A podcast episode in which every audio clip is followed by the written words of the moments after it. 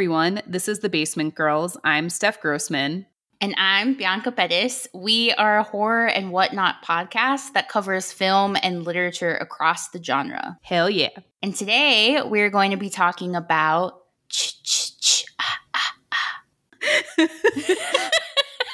We're talking about Friday the 13th Mm-hmm. because it's summer. Um, it's the end of summer, but we wanted to get to the point of talking about summer camp horror just because it is a really interesting subgenre of horror. And we have like a whole list of summer camp horrors that we want to get through. So we'll maybe do some this summer, some next summer. We're sort of wanting to start it off with probably one of the most iconic Mhm. summer camp horrors, which would be Friday the 13th. So um, maybe let's just get into news really quickly before we jump into a quick history of summer camp and then a quick history of how Friday the 13th came to be. And then we'll Mhm. get into talking about the movie. My news is no news, basically. um, I, you know, I don't really have anything new. My story uh, likeness came out in Joyland. It's kind of horror tinged and that's at bit.ly slash mirror story if you're interested in checking it out.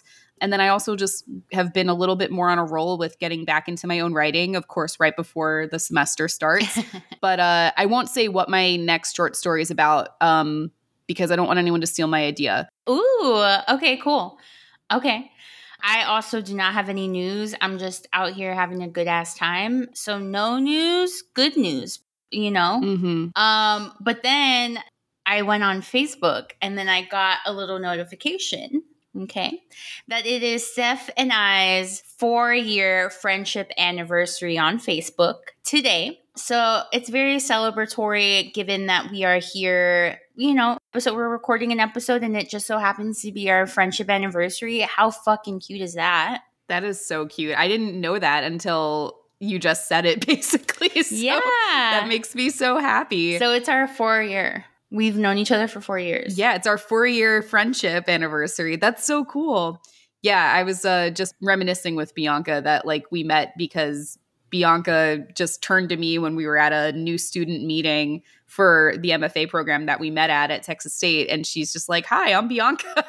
and I was like, Whoa, somebody's actually like talking to me and saying hi. And, you know, so leave that to? Bianca to be the person that says hi. I'm happy to be that. I'm happy to be that. Um, so yeah, so that's our news, no news. Um, but yeah, let's get into the just a little rundown of like the history of summer camp. So I'd say that it seems to be that the summer camp phenomenon didn't really start until the late 1800s, so like 1870s, 1880s. Um, that was when the first summer camps came about in like America, at least. They were usually for boys and they were for escaping like urban life, right? So there was definitely this move toward recognizing like kids are not like growing up in the woods anymore maybe there's something that will help them mature if they experience, you know, like nature the way that we used to live. And then so uh, this is from JSTOR Daily by the author Livia Gershon. Um, she writes that in 1900 there were fewer than 100 camps in the U.S. By 1918 there were more than a thousand. So they quickly grew. But uh, there's this other uh, view of it that this psychologist in the 1940s, Fritz, I think it, you pronounce it Vital, Mm-hmm. noted, and this is again from Livia Gershon's article, that the natural world could be frightening for city kids used to the protective comforts of the mechanized urban environment. Vital believed that summer camp could have therapeutic value, but he also worried about idealizing some vague romantic past, particularly given that in the fall, kids would be headed back to the modern world that the camp mythos urged them to distrust. So I find it interesting that particular quote because there's this aspect of fear, right? The child psychologist, even in the 1940s, is saying camp might be too scary for kids. So I find it fascinating that even like some of the earliest writings like about it has to do with in a way horror and wanting kids to or people to be aware that kids could have a bad experience at camp. Mm. And then I listened to an episode of this podcast I recently discovered called Binchtopia. It's pretty popular actually, but they had an episode recently called Camp Cool, Not School Cool, uh, which is totally my experience um, with camp. and that gave a more in depth history of summer camps and specifically in relation to Jewish summer camps. Which is where every Jewish person has ever lost their virginity. um, not that I, I mean, I know I have a Jewish last name. I was not brought up Jewish, and I never went to a Jewish summer camp, but everyone I know that went to Jewish summer camps lost their virginity and uh, smoked pot for the first time while they were. Oh my there. gosh! So okay, so let's just add it to the list of things that I did not experience that would have gotten me to lose my virginity sooner rather than later. So basement one, number two, summer camp. So you never went to summer camp? Never went to summer camp. Even a day camp? Never a day camp. Um, Whoa because my dad was older, you know what I mean? And so he was at that point like already retired. And so he would just take care of me. But yeah, I always wanted to do summer camp and also like sleepaway camp in particular. Strangely enough, because of all the movies like Friday the 13th and like all these like, oh, what? I was like, oh, like for some reason, I have no idea why someone could psychoanalyze me, I suppose but like it's very romantic or not like romantic in the sense of like lovey-dovey but it's like romanticized for me mm-hmm. and mm-hmm. so i just if there is a adult like slasher summer camp theme sleepaway camp out there that it's like themed after like Friday the 13th minus the actual killing, like I'm I will be there in a heartbeat. Like tell me where it's at. Like I will give them all my money. I was going to jump into this later, but maybe I'll just say it now. So when I was living in New York City, I had two roommates, Brian and Ryan. uh, and one of them, Ryan, eventually one of his friends moved in. His name was Blim. Both of them were Boy Scouts growing up, and they actually went to the summer camp that Friday the 13th was filmed at. so Ooh. they spent their entire like childhoods, adolescent, they became Eagle Scouts. So they were going to the camp even while we were living together and they were like in their 20s. Um, it's called, hold on. I have to jump down on our doc because I wasn't planning to talk about it. Whoops. You know, just me on the fly, no big deal. Camp NoBeBoSco, uh, which stands for uh, North Bergen Boy Scouts. So it's in North Jersey. And when they were growing up, it was actually like hush hush.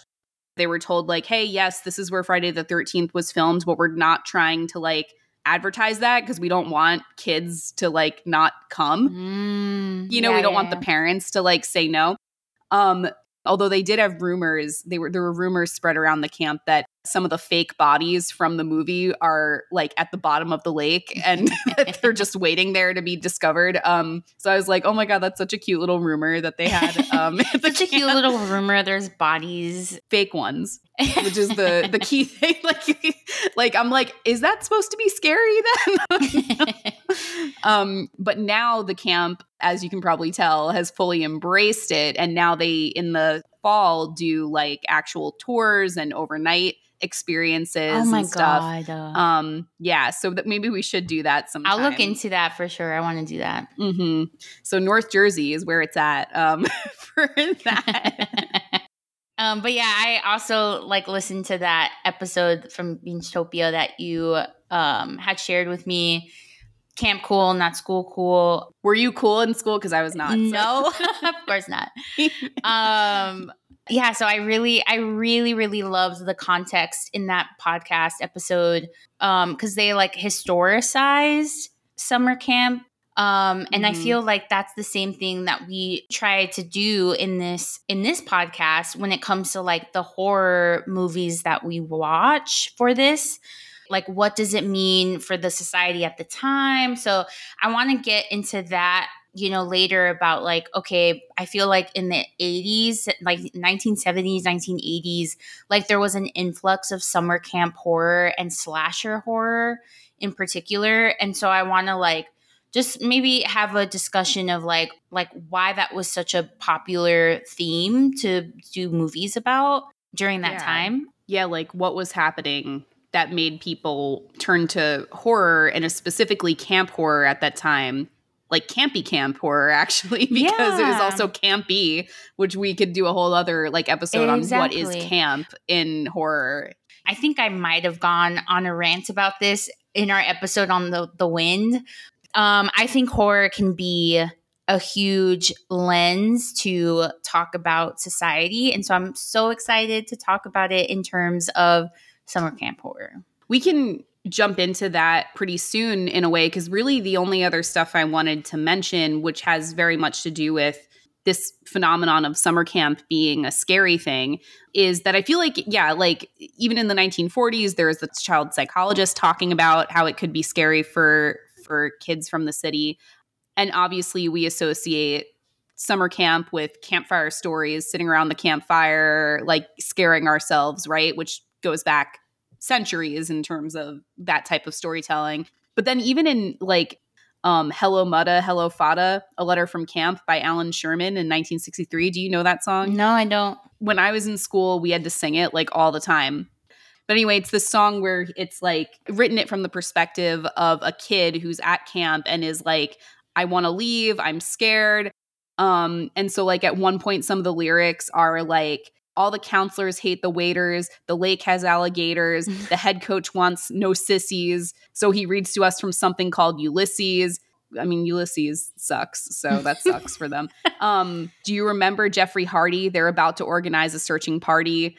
You know, there's all this stuff about kids going missing, you know, alligators in the lake, people getting food poisoning and dying from it. And it's to the tune of something called The Dance of the Hours, which is the third act of like a famous Italian opera called La Gioconda, um, 1876.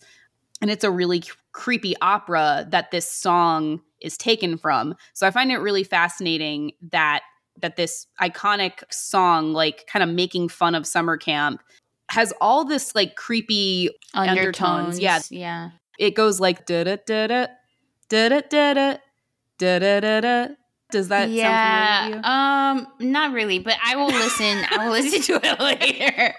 Um, you're a little off tune. I'm sorry, Steph, to tell Oh, you. Um, Um, but anyway, so those are sort of those those undertones of summer camp that I really wanted to, Yeah. to get at. very like subliminal messages of just like like creepy. It's creepy. hmm So I wanted to kind of just kind of set the context of how we define summer camp, right? Because we wanted to Mhm. specifically do summer camp horror, right? So how do we define summer camp horror slash like slasher slash slasher?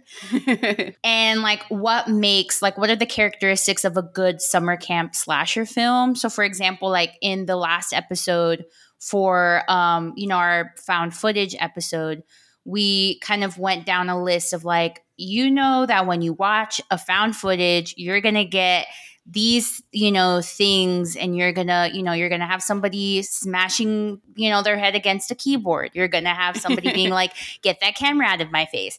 So what are the things that we can say are characteristics of summer camp slasher film so let's start with the definition of summer camp horror Uh, well, I feel like it has to be sleepaway camp for Has- sure. Like it mm. can't be some bullshit day camp thing.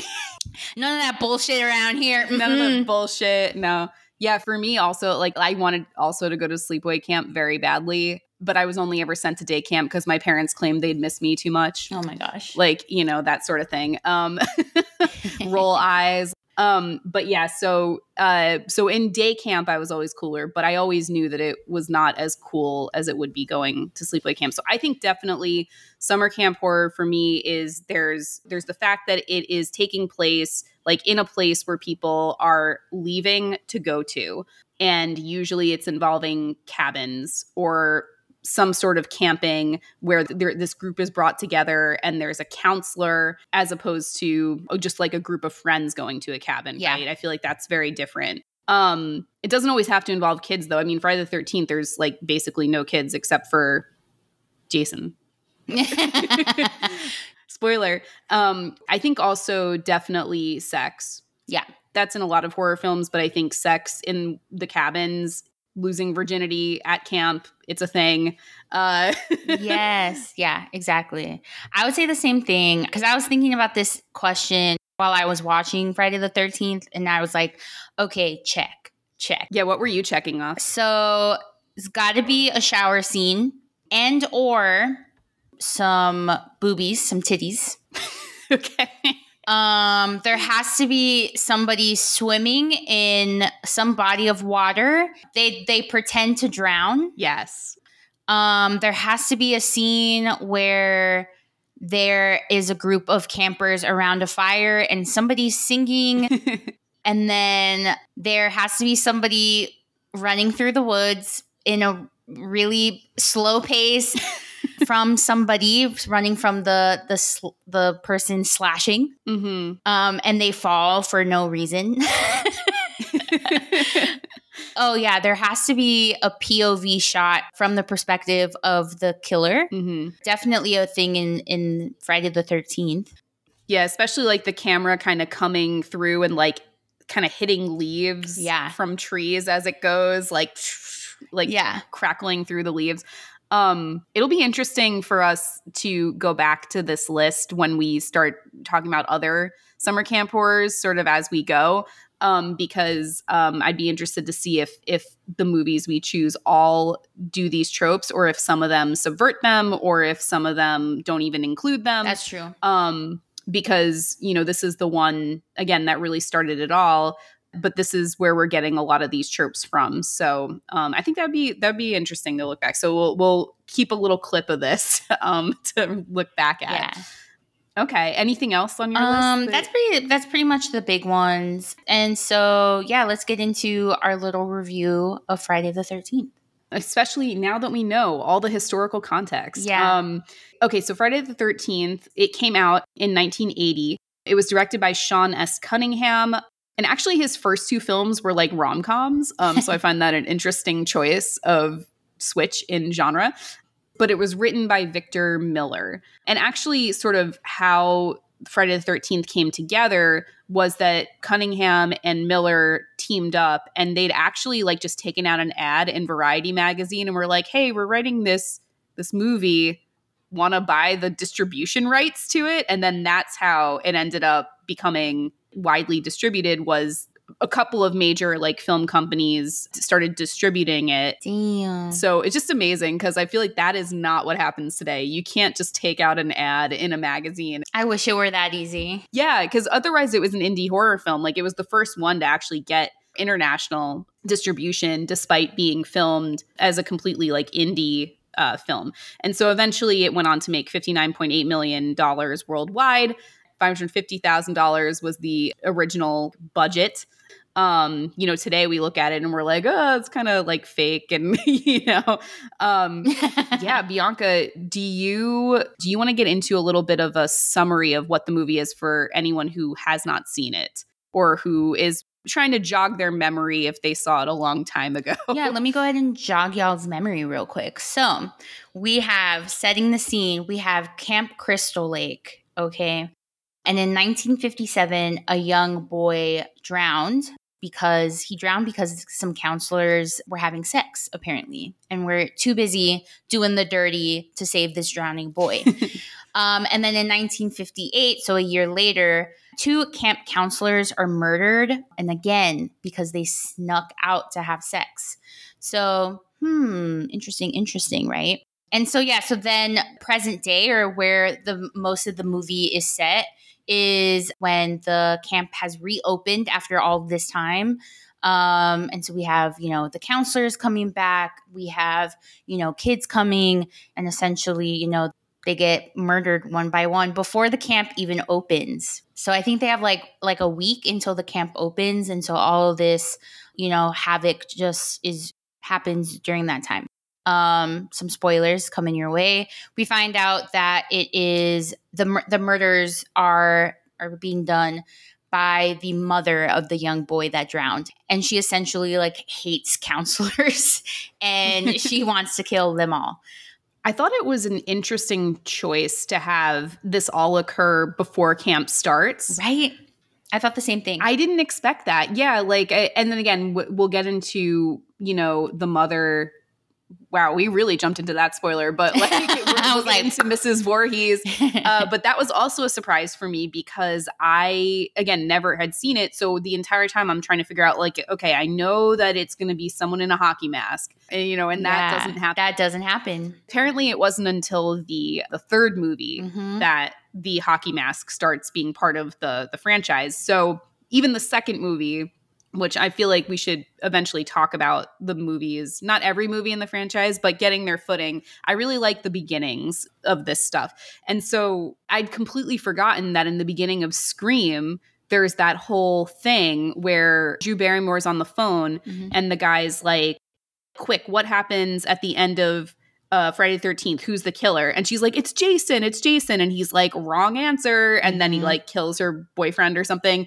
And she's like, no, it's Jason. He's like, nope, it's his mother. It's like, what the fuck? yeah, yeah. It's so it's so interesting how like then it just plays into all of the like this movie plays into other movies. Like it is constantly being referenced. Um, and there's a scene where I think it's the character that you don't like, um, Neddy Neddy. or Ned or whatever the fuck. Bianca knows this because in my notes, I'm like, fuck Neddy. I hate like him. he's a little bitch. Um, He's such an asshole. but yeah, he like wears at one point like a a shirt that has like I think like 66 on it or something like that. He wears like a numbered shirt and we see that shirt again when Johnny Depp comes out in um Nightmare Before Elm Nightmare Nightmare on Elm Street. I was to say Nightmare Before Christmas. Um and so yeah, they're constantly just talking to each other and like referencing each other and I think that's just so fucking cool about horror movies. Yeah, absolutely. Just as much as we have fun even just talking about them, like I feel like a lot of horror movie directors and production teams can have a lot of fun. Yeah. As well, I you know. Um well, let me talk about Neddy first. You're like, let me talk about how shitty he fucking is. the reason I don't like him Yeah, tell me. is because he's just well, he is an important character because he does set that that suspense tone, right? Where when we get to the part where all the counselors are at the sleepaway camp, they're all like hanging out on the dock, swimming and all that stuff. And then at one point they're like, "Wait, something's wrong with Ned." And he's like out in the water and he's like, "Help! Help!" you know, and then he like pretends to drown. yeah. And then as they pulled him up, Kevin Bacon's there too. oh yeah, Kevin Bacon. like pulls him out. Um, and then the girl that he likes like starts giving him CPR, and then he just starts like, you know, making out with her, like sticks his tongue down her throat, and she's like, Neddy. I'm like, oh my God, what an idiot. And then like there's a couple of other times where he just like says stupid shit. Wasn't it? It's also um that part where he has the bow and arrow and he like shoots it. That was another good foreshadowing moment. But yeah, true. they're over at the archery range and yeah and then she's just like i think it's brenda I think it's Brenda too. I was gonna say Brenda. yeah that he likes um and then this like arrow just comes right by her onto the target and she's like neddy as if like the stuff that he's doing is like not even dangerous it's like oh neddy like you and your games like yeah, Neddy Ned just being Ned. Um, how does he die? he's the first one to get no no well i guess i guess annie is the first one to get killed uh but neddy is i guess the second one to die yeah, technically. he does the thing where he's walking in the woods and then he hears something and he's like hello and then goes up to this abandoned cabin and is like who's there and then we don't even see him die on camera he's just we just know that he's dead Mm, okay. Yeah. yeah so but i think like the first thing that really sets the tone is those kids in the 50s um having sex uh or about to have sex and then they get murdered and then it cuts to present day which is 1979 so not real present day and there's this girl annie who's like in this like actually really beautiful She's cute. well i wasn't talking about her i was talking about the town but i Oh. guess her I guess she was cute. Well, I was gonna say like I related to her so much because she's like got her little backpack. a little. It's a huge backpack. It's a huge. it's a backpack. huge back. That's a good point. It's like bigger than her. Um, but she's got her backpack and she's like, where's the camp? Like, I got to get to this camp. Like, I'm going to be the cook all summer. I'm I'm cooking, yeah. and um yeah. but yes, yeah, so then she goes into this diner and everyone's warning her like, don't go. Her death is probably the like saddest to me because I feel mm. like she had main character energy. You're like right, I she did. I feel mm. like she I'm surprised like I'm a little pissed that she mm. wasn't the final girl. That's a good point. Yeah, because I feel like like why take that away from her? She was so excited. yeah, seriously. And I don't know, like she just had great hair and Aww. I think I think final girl should have great hair. Are you saying that Alice? No way. I know. I just realized. No. Well, you know. Anyways, but I just wanted to interject that real quick. But um, but yeah, she's our first our first death. It's kind of like the townspeople's fault as well, you know, right? Because the townspeople are like, don't go to that camp. Oh, wait, well, we'll drive you there if you insist. And so then, but then the guy that drives her, the truck driver, um, well, actually, we should also talk about Crazy Ralph for a sec because he's a red herring. Um, mm-hmm. but like the truck driver, like at one point, he's like kind of being like, "Don't listen to those people," and then he's like, "Wait, actually listen to them," know, and then he like so kicks dumb. her out of his truck, and then she has to like hitchhike the rest of the way, and then so she ends up like getting into this car, mm-hmm. and this is where you start to see things from the the killer's perspective because you're looking at her, um, and she's talking to the killer and and everything, and then at one point she's like, "Wait." You went past the the turn. Like, wait, where are you going? Turn around, like all that stuff. And then she has to get out of the car, runs in the woods, as you're saying. and then she, you know, dies. So, yeah. Um, anyway, so she uh, is our first death. But you're right. I think that is not, that is unfair. Ned should have been the first death. um, so yeah, he's the second, whatever. Uh, yeah. but yeah, then we have the, uh, you know, the town crazy, I mm. suppose. Yeah. Literally on the casting thing, it says Crazy, Crazy Ralph. Ralph. is his name. So I guess that's their name for him, not ours. At one point, he even shows up at the camp and he like scares the people and he's like, "Get out of here! Yeah. This is Camp Blood." Yeah, it comes out of the pantry. Yeah, yeah, the pantry. he's somehow gotten in there. Uh, but um, so at one point you think he must be the killer, and yeah. you know, and then he's not, and then he's like, yeah, he just kind of bikes into the woods, and I'm like, okay, so he's not gonna die. I love him with his bike, like biking away, and is like, get out of here, you know. so he's one, and then otherwise there aren't that many like suspects that you end up having throughout the film. The only other person that I thought might be a possible suspect would have been, I think his name I guess the guy's name is Bill because he's like the second to last person to stay alive. Um, but at one point, right oh, before right. all the killings start happening, he has to kill a snake. Uh, one of the girls, I forget who, is in her her cabin and she sees this snake and she's like, "Oh my god, there's a snake! Someone come kill it!" And then the guy like I, I think he has a machete or something and he and then he like uh cuts the snake's head off, which by the way looked really real. And I think it was, wasn't it? I actually meant to look that up. So let's check. It looked really real to me. Like, I mean, we tried to avoid or watching Cannibal Holocaust for that reason. Yeah.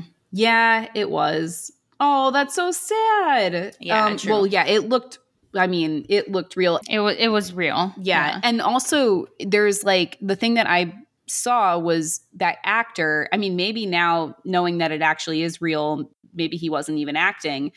The look on his face when he does that, like there's sort of a long shot, like right at his face, right after he kills the snake. And he has this look of like terror on his face. Like he's like disgusted and and disturbed by what just happened um, what he just did. And so for a second, I was like, is it Bill? You know, because I'm like, maybe he got like a bloodlust like after killing the snake. Mm. So that was the only other like suspect I had in my head besides maybe the camp owner because he kind of disappears into town. When he had the same Jeep. And he had a Jeep. Yeah, exactly. So there was like kind of multiple Jeeps driving around because he, they make it seem that way because he out, he says, "Okay, I'm going into town" or something like that. So he like gets into his Jeep, right, and leaves the camp. Then one of the next scenes is the Jeep coming down the road and then picks Mhm. up Annie. And then I'm like, oh, like I've kind of forgot about this part. And so then I was like, oh yeah, like that's the camp owner. He's and then I'm like, oh wait. Yeah, I think like for wh- whatever reason, like where I was expecting his car to go, like it, it I was like, wait, that must not be him because he was already out of the camp. So, but yeah, you're right. Like that was another little moment where you're like, hmm, could be him, you know. But then, of course, he dies, and actually, he gives us the biggest clue as to who the killer is because when he dies, he's just come back from town. He's had like some weird like flirting thing going on with like the person in the diner. Just just throwing it out there. Um oh yeah. and um and so then he comes back and then he's like in the rainstorm and he gets out of his truck and then he's like oh what are you doing out here in all this mess and then he just gets killed and so then you're like all right well clearly he knows this person and was not Right. threatened by Yeah. them which didn't necessarily eliminate bill because I don't think he was dead yet at that point. I'm not 100% sure now that I'm there's there's so many deaths that it's really hard to keep track of who dies when per se. but yeah, and then of course the other main kills before we get to the to the final girl um is, you know, yeah, Kevin Bacon and then his his girlfriend are um they actually have sex. that one was also like, okay, really, you gotta do him like that, like right after he just Yeah. and you're just gonna like do him dirty after he's having like a cigarette after sex situation. Poor Mhm. guy. Well, I thought it was really funny that he dies because basically because he was left alone because um Marcy goes to go to the bathroom and I'm like, good job, Marcy, peeing after sex. Like good hygiene. Um that was a jump scare for me though, like when Kevin Bacon, he's just sitting in the bed and then all of a sudden just this this knife comes through his chest or actually I think it's his neck It's his neck, yeah. like I knew to expect jump scares, but again, older movies don't do that to me as much. So, but I was like, "Wah!" Um, I literally like made a little "wah" sound. yeah, I mean, there's just like that really like solidified for me, at least in this viewing of it, because I was paying attention more to it. That really solidified for me the idea that like, oh, this killer does not like they have some sort of complex when it comes to like sex and Mhm. sin, like something something with that. Like there's some sort of thing. Um, yeah, because then and it's like everywhere in this movie, like Mhm. like the monopoly i, I think i saw that in your notes like the strip monopoly you know it's so interesting that they chose to set the scene you know a week before um, camp actually Mhm. starts but it's because you know these counselors have to have the time and quote unquote freedom to do these like taboo things that they would Hmm. when they have like campers around yeah, or they'd have to be really sneaky with the campers around. yeah Knowing the stories about camp, I know it's possible. But but you're right that like for movie purposes, the you know, they're just left to their own devices. yeah And one of those devices is to play strip monopoly. I was like, how does that work? Like, because the girl's just like, let's play strip monopoly. I'm gonna be the shoe. like, what the fuck? Like she's been planning this. Um, but yeah, and then I guess it's I guess if you land on someone's like property, you have to give them an item of clothing. Um, yeah out of all the things right yeah, and I just know that I would be the first to have to get naked because I'm so bad at Monopoly. Like it's really a game of luck and I just have horrible luck and so I just lose horribly every time I play that freaking game. So um so yeah, uh that was a weird one. I did not expect that.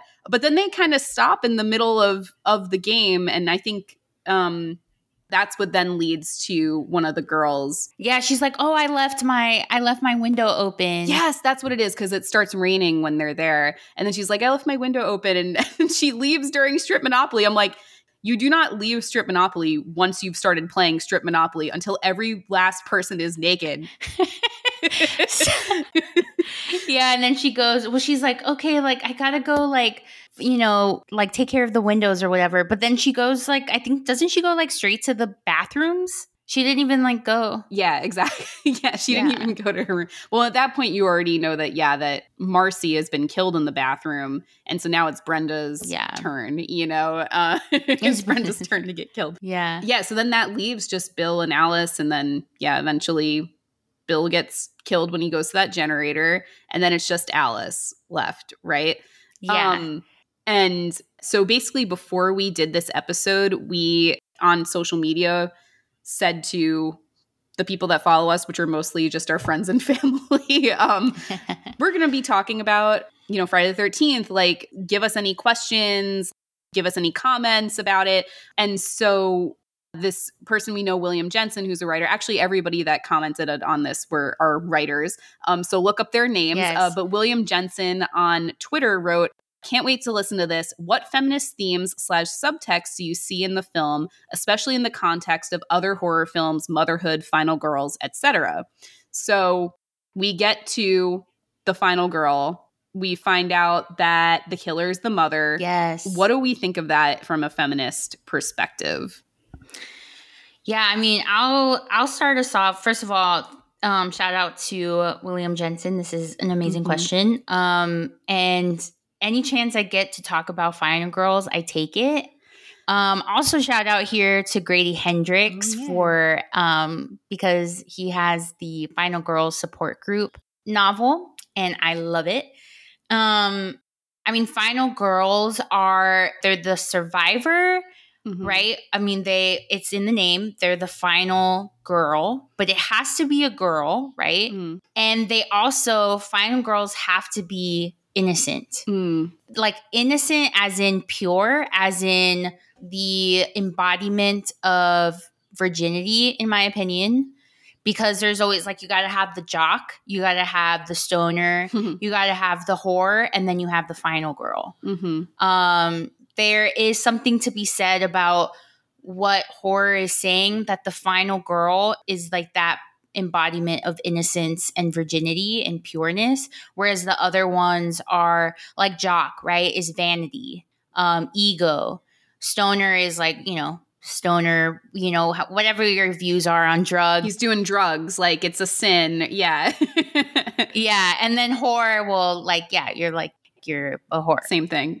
it's committing sin. yeah so it's kind of like this idea I, I think grady hendrix said it really really really interesting in his novel where it's like like it's interesting that it ends up being the final girl versus like the very masculine silent killer usually that the killer the slasher killer is like huge and tall and like they tower over the final girl but it is the final girl that wins ultimately, despite that difference in stature. So I don't know. I, I love that. I just I think it's just so interesting to to think of that in the feminist context because it's like, okay, what does that say about what the idealistic view of like womanhood mm-hmm. is? And like in the end, like horror is asking us male versus female. Like what does that mean? I Mhm. don't know. What do you think? I mean, I think the final girl is definitely the definition of like a feminist. Well, it could be viewed as both, right? Because usually it's out of purity that she becomes the final girl, but then also it's a very empowering thing this idea of being Right. the last person alive in this horrific moment. Like even the guys, the strong cunning guys like couldn't make it, but the Mhm. female could. There's something to that as well. And then that in conjunction with the killer being a woman, Mhm. I've rarely seen that in a film. And again, I'd not remembered the Scream thing. So when I'm watching it, like that was a full out shock for me that the mother, that Jason's mother was the killer. And yeah. And so then it's like, not only is she a woman, she's also a mother. And so then there's, there's all of the things that come with that. Like the fact that it was so unexpected says something. You know, it says like we usually view that only, only men can be violent. Only men are strong enough to pull off serial killings. Not that I'm saying that women should start, but you know, it's very rare that you know about like that you see like a woman doing this sort of thing. Um, especially in like a in a slasher way where it's involving brute force. Um, you know, usually yeah. Usually women were killing through poisoning or things like that. It's not mm-hmm. usually through like, you know, stabbing or or even shooting. Physical. Yeah, because I watch a lot of true crime and it's very rare. But yeah, so I thought that that was really fascinating. And then the idea of then this person being a mother and her son having died, you know, she has a somewhat like not compelling. I don't even know if it's fully relatable, but it's like she has a we can have some empathy for her in a way that mm. I don't think we could if it was someone who was just some random dude killing people in the woods. True. It's like crime of passion rather than just mm. of like random like killings. Yeah. I think you actually even in you know in the court system will get a lesser sentence if it's a crime of passion if they determine that you didn't plan ahead of time if they determine that you were in enough anguish to do this thing even though it was wrong you'll get a lesser sentence um maybe fewer years in prison yeah. or something and that's interesting too that you bring that up because it's also you know we get the impression the the film implies that she has like she's lost her mind. Like she hears like she feels like she's talking to mm-hmm. Jason or Jason is like talking through her. And so the shots of her like up close and she's like talking in like this Jason voice mm-hmm. of hers is like, Mommy, kill kill them, kill them, they deserve it, or whatever. And I feel like that also, you know, that implication that she has gone crazy and then her being a woman also is interesting um, to think about in the feminist lens because it's like like you know we're kind of like women have always been seen as like oh you know they're just crazy mm-hmm. they're just they're doing this out of lunacy whatever whatever so it's interesting that in, they chose to have that in her character arc rather than her like being very much so rooted in mm. reality. Mm. She's she's not rooted in reality in this case. So that's like also really interesting. Mm. I don't know. Did you think about that at all? I didn't until you just said it and I really like that that it's like she's planned these things but she could only have planned them so far because they clearly show that she has you know has developed some sort of schizophrenia psychosis sort of thing. And you're right like there is that other trope of like the mad woman in the attic started in gothic literature like women older women especially being sort of banished to the attic yeah. because they're not fit to be around others. Yeah. They're sick they're unwell like that sort of thing. It really plays with that. Um and so I actually also found out that the the guy that was doing the special effects um, in a I think it was a Smithsonian article this guy Tom Savini said that actually, so that famous ah, ah, ah, thing, right? Uh-huh. The original words for it were kill, kill, kill, ma, ma, ma. Oh. And so it becomes because of the way that they mixed it, but it was originally the the words kill, kill, kill, ma, ma, ma. Mm, interesting. Um, and then also at that camp, the NoBeBoSco camp, in their gift shop, they have a lake water like in bottles called Angry Mother Bottling Company. like it, there's a logo that says Angry Mother Bottling Company, um, lake water, and it sells like it's like a thing. Like they have it even on their website. So again, this angry mother trope, if it is a trope. I mean, yeah, the only other like similar situation in a way where we have I feel like it is somewhat of a trope to have that mother son mm-hmm. psychosis like relationship. You know, got that from mm-hmm. Psycho for sure. And I think Psycho was like the first to kind of play on that. And then perhaps I'm trying to think of like any other movie that comes off the top of my head that would be in the similar realm. But yeah, so this is like slightly psycho esque, but like obviously reverse because in this case, the mom is the one that's doing the killing, not Norman Bates. Mm-hmm. Um, but but yeah, that's the only other like similarity that I could kind of see in the context of other horror mm. films when it comes to like motherhood um playing in on that um in that way mm. they are a duo you know like because by the end mm-hmm. like jason is alive, sort of. Um, See, and now that's whatever. I mean, we can kind of get to this other comment that we got from Facebook if you want to read it out. Yeah. Um, so this is from Brendan Deneen, who is also a writer, and he actually used used to work in Hollywood and, and films and everything. So he's part of the horror world to begin with. But um, so he wrote on Facebook to us, the last minute of that movie scared the fuck out of me as a kid. And I have to agree, I did not expect that last scene where, you know, the final girl, Alice, is out on the lake. She's in a canoe. The cops have just gotten there. The cops have just gotten there. Yeah, she slept through the whole night on the canoe. She's tired.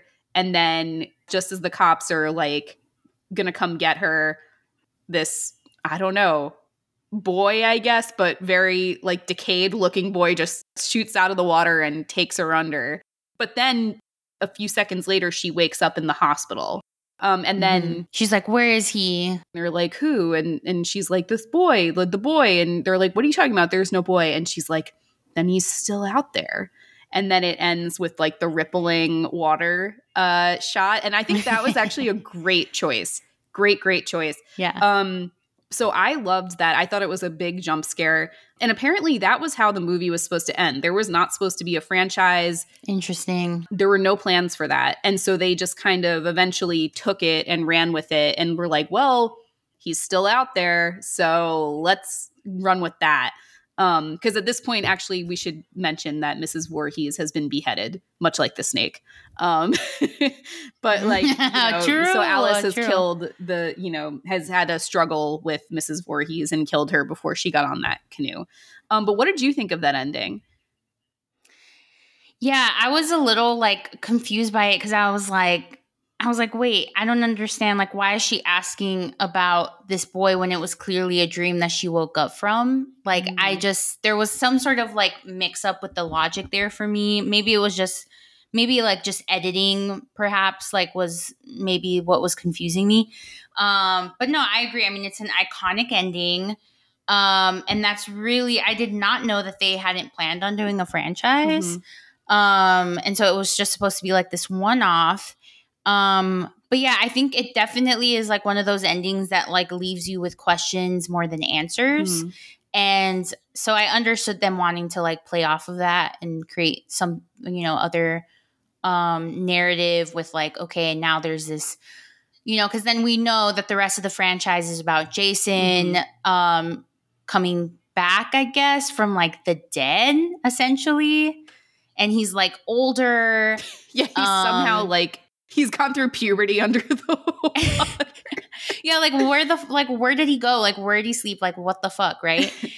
um, but like then it also like I feel like the narrative changed in that that Jason became almost like he had like a physical deformity of some kind. Oh. and he mm-hmm. was um like outcast from the camp and no one treated him nicely. So now he's like out for revenge for all the camp counselors. Like it i feel like it turned into a whole other story. So to me friday the 13th the first one is a standalone story that is completely separate from the rest of the franchise. Yeah. And i again, having not realized that when I was like, we need to do Friday the 13th, like at first I was like, oh man, once I got done, I was like, maybe we should watch a few others because there's no hockey mask. Like, Jason's not even the killer. Like, he kills no one, you know? And so I was like, maybe this isn't gonna really capture Friday the 13th, but actually it does. You know, like you're saying, it is mm-hmm. really a standalone thing. Um, you know, and even the camp that it was filmed at, like I was saying, the people that I, you know, lived with, like used to go there. That's the only Friday the 13th film, the first one, that's the only time that it was ever filmed at their camp. Um, no other movies have gone mm. there. So I think even the fact that they completely like changed up all the locations, they changed up everything, it just feels like it became like a different, a different thing once it hit the second, third, fourth, fifth, however many there are. Which I don't think I've seen the second one. I don't think I've seen the second one. I saw the 20, no, 2009 one. That was a remake of this one? That was the re, yeah, remake slash, like, I don't even know, man. Like, maybe an installment from the franchise. Is it worth watching? Um, it's fun, you know, it's like definitely it definitely plays more on like the the jock core stoner innocent final girl type situation. Um that is a little bit more obvious in the 2009 one. So, yeah, I mean, I think it's worth watching. I haven't seen the second one or the third one. Actually don't know if I've seen all, all of them. I don't think so at all. Yeah. And then Fre- Freddy versus yeah. Jason. Well, I mean, at this point, there's so many. That's what happens with these franchises. Is that's why I've never really gotten into one. I know. But actually, in the second movie, he doesn't have a mask in that either, right? So he's wearing a like burlap sack over his head. Yes. So, yeah. you know, so it would take until that third movie to really even get there to that like iconic Jason look and story. But I'd be yeah. curious to watch part two of this just because I think it would was riding as much on the coattails of this first movie, you know, more on it than any of the other films have. Yeah. So I'd be curious to see what they did, but it wasn't even the same director or anything. Um same writer though, I guess. So uh but I really like this like and and as I was kind of saying before like it was a really pleasant surprise that it was so beautifully shot. Yeah. Yeah. There was something comforting about it. And that was why one of the final comment that we'll read from is uh, from this writer, Amy Gentry. And she wrote on Facebook to me, um, God, I love all the Friday the 13th movies. I know of the franchises, it, it has maybe the least cachet these days, but I find it so comforting and cozy. See, comforting. The kills and effects are lots of fun, but I really love the early parts where the teens are just hanging out. They have that loose 70s vibe. Yeah. And wandering through the forest is always going to be a tiny bit beautiful, even if you get slashed. uh, the ones focused on suburbia, Halloween, Nightmare on Elm Street feel claustrophobic by comparison, which mm. is also mm. great, of course but these will always feel like the vacation they are sleepaway camp 2 so yeah i thought that was a really really beautifully said yeah. about the beauty and how there there is a little bit of this vacation aspect. There's a little bit of this nostalgia cozy comfort, comfort yeah. A lot of it is shot during the daytime you know, there's beautiful shots of the lake, there's beautiful shots of that town that Annie's in in the beginning, which all was in Hope New Jersey, by the way. So all is in like the North New Jersey, which North Jersey, like New Jersey gets a bad rap. Everyone makes fun of it, but it's actually like one of the most beautiful like areas. That in Pennsylvania, weirdly. Um, so anyway, if you want to go on a road trip, New Jersey, North Jersey at least, and uh, Pennsylvania are great places. Um, but yeah, I think that that captured it. And so when I'm watching this, like my first thought within the first five minutes of the movie was, "This is beautiful." Yeah, it really is. I think it's also like the shots, you know, outside of the nighttime and when the slashing is mostly happening, everything within the daytime is very like slow and steady shots. Mm-hmm. And so I think it's just a really good, I guess, like lesson into the juxtaposition of day versus night, light and dark, and again like this dichotomy like female male final girls like killer mm-hmm. like it's a comfort to have this black and white i think sometimes in movies where like okay this isn't complicated like i don't have to put on my like thinking cap too much mm-hmm. like i'm just here to like have a good time and see some slashes and that's that's okay mm-hmm. um and so that's why i love friday the 13th like I love it for exactly what Amy said. Like it's comfort and coziness, despite it, you know, obviously there is murder. It's cozy murder. but it's a cozy little murder vibes and it's it's fun and nice and like sweet. murder she wrote um i guess my question maybe to like end it mm-hmm. off is and my question to you would be like if you had to tell somebody who has never seen this movie before what would be the best way and like environment um setting to like have this person watch the movie um okay so i feel like this is only based on actual experience though but i feel like when we went on the vacation to the airstream so it was mm-hmm. like we were camping sort of in an airstream but there was a tv inside there too and we had access to um like all different sorts of streaming services. In this case, actually, we had to rent. So that's the other thing. We need a ability to rent it. Um, you know, either in VHS, which none of us have VHS, or I have VHS. Yeah, you have VHS. I do not. and we don't know where to find a VHS of Friday the 13th actually. So so I, that's why I rented it through Amazon. But yeah, I feel like that's a great way to show it to someone like when you're in some sort of outdoorsy camping situation maybe you're Yeah. like glamping a little bit but you're still trying to get that nostalgia for like returning to the woods Yeah. during the summer You're a little bit like out from civilization a yeah, bit. I think so. Because it's not that Mhm. scary. So it like, and it be, has the the sort of supernatural-ish ending, which really takes it out of the real world.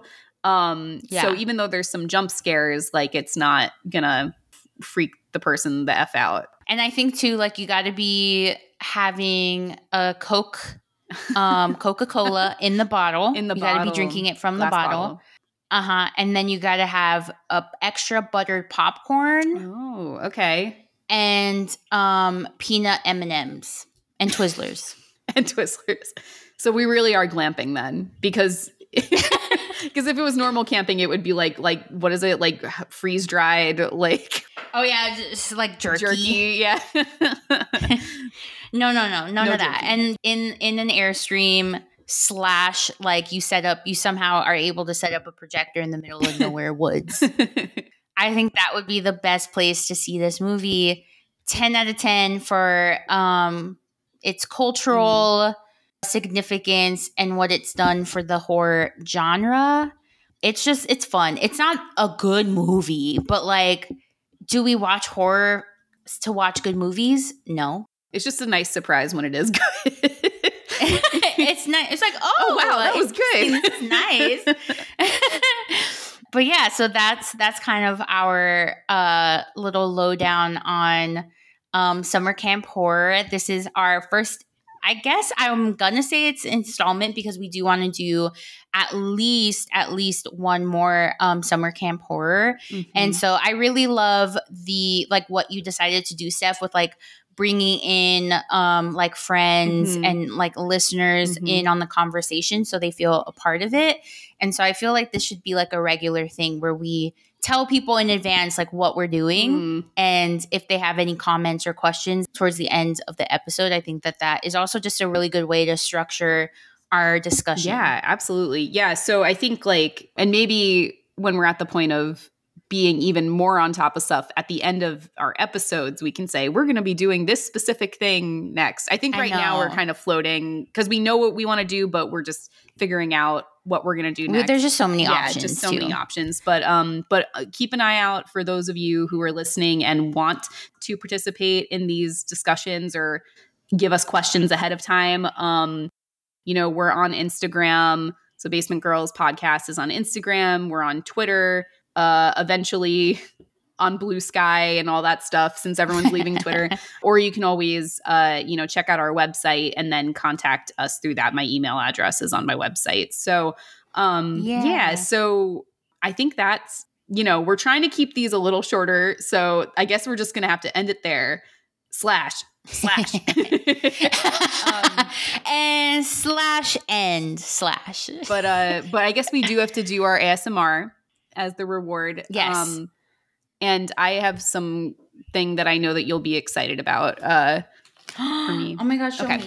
so i have And I'll I have one crumb of hot Cheeto left that I was saving. oh whoa one Dots. Yeah, so- honey wheat. yeah so if people haven't heard of dots pretzels yet they are they've taken the world by storm missing out. like bianca's uh former like roommate like had a bag of dots right? And sh- she wouldn't even let you she was like those are my dots. You can't have them. And she's and she's like really like she always lets me eat her stuff, but dots. she no. said no um so yeah i have these dots pretzels they have all different sorts of flavors the original is the best but i have um their honey mustard seasoned uh pretzel twists so they're like honey mustard honey wheat sort of flavor so i will crunch to to those. Sorry, I'm just, like choked on her one And- crumb of I have I mean, yeah, I have hot Cheetos, flaming hot Cheetos, crunchy. Those juicy flaming hot Cheetos. I don't. I yeah, juicy, juicy, juicy, juicy. Mm-mm-mm. Um, I don't have. I just have one crumb because I got carried away earlier. so I will ASMR to Okay. that. Okay. Here we go. I don't know if I hope anyone our can hear you, listeners Bianca. don't. Ha- I know. crunch, crunch, What were you gonna crunch, crunch. That I don't like. I hope that none of like. I hope that there isn't a listener or listeners out there that like have the phobia of like people chewing or eating their food loudly. And if you do have that, I'm so sorry, but that's just how we how we end things Mhm. um, around around these parts. Um, but yeah, thank you so much for listening to our episode about Friday the 13th. As Steph said, um, follow us on all the social medias, even the ones that are being taken over by um, corrupt billionaires. Even Mhm. there, Um, even even there, check us out. we'll be the final girls.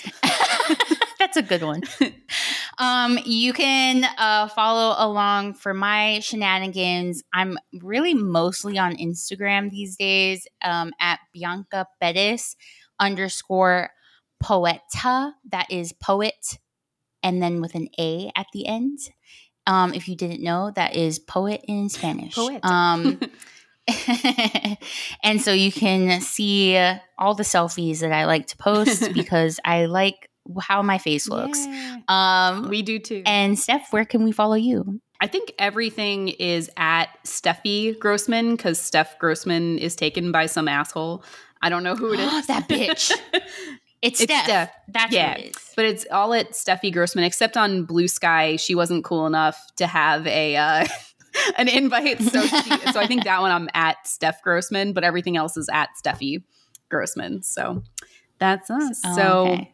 Cool. on three, we'll do our little Mhm. goodbye. So one, two, three. Bye. Bye.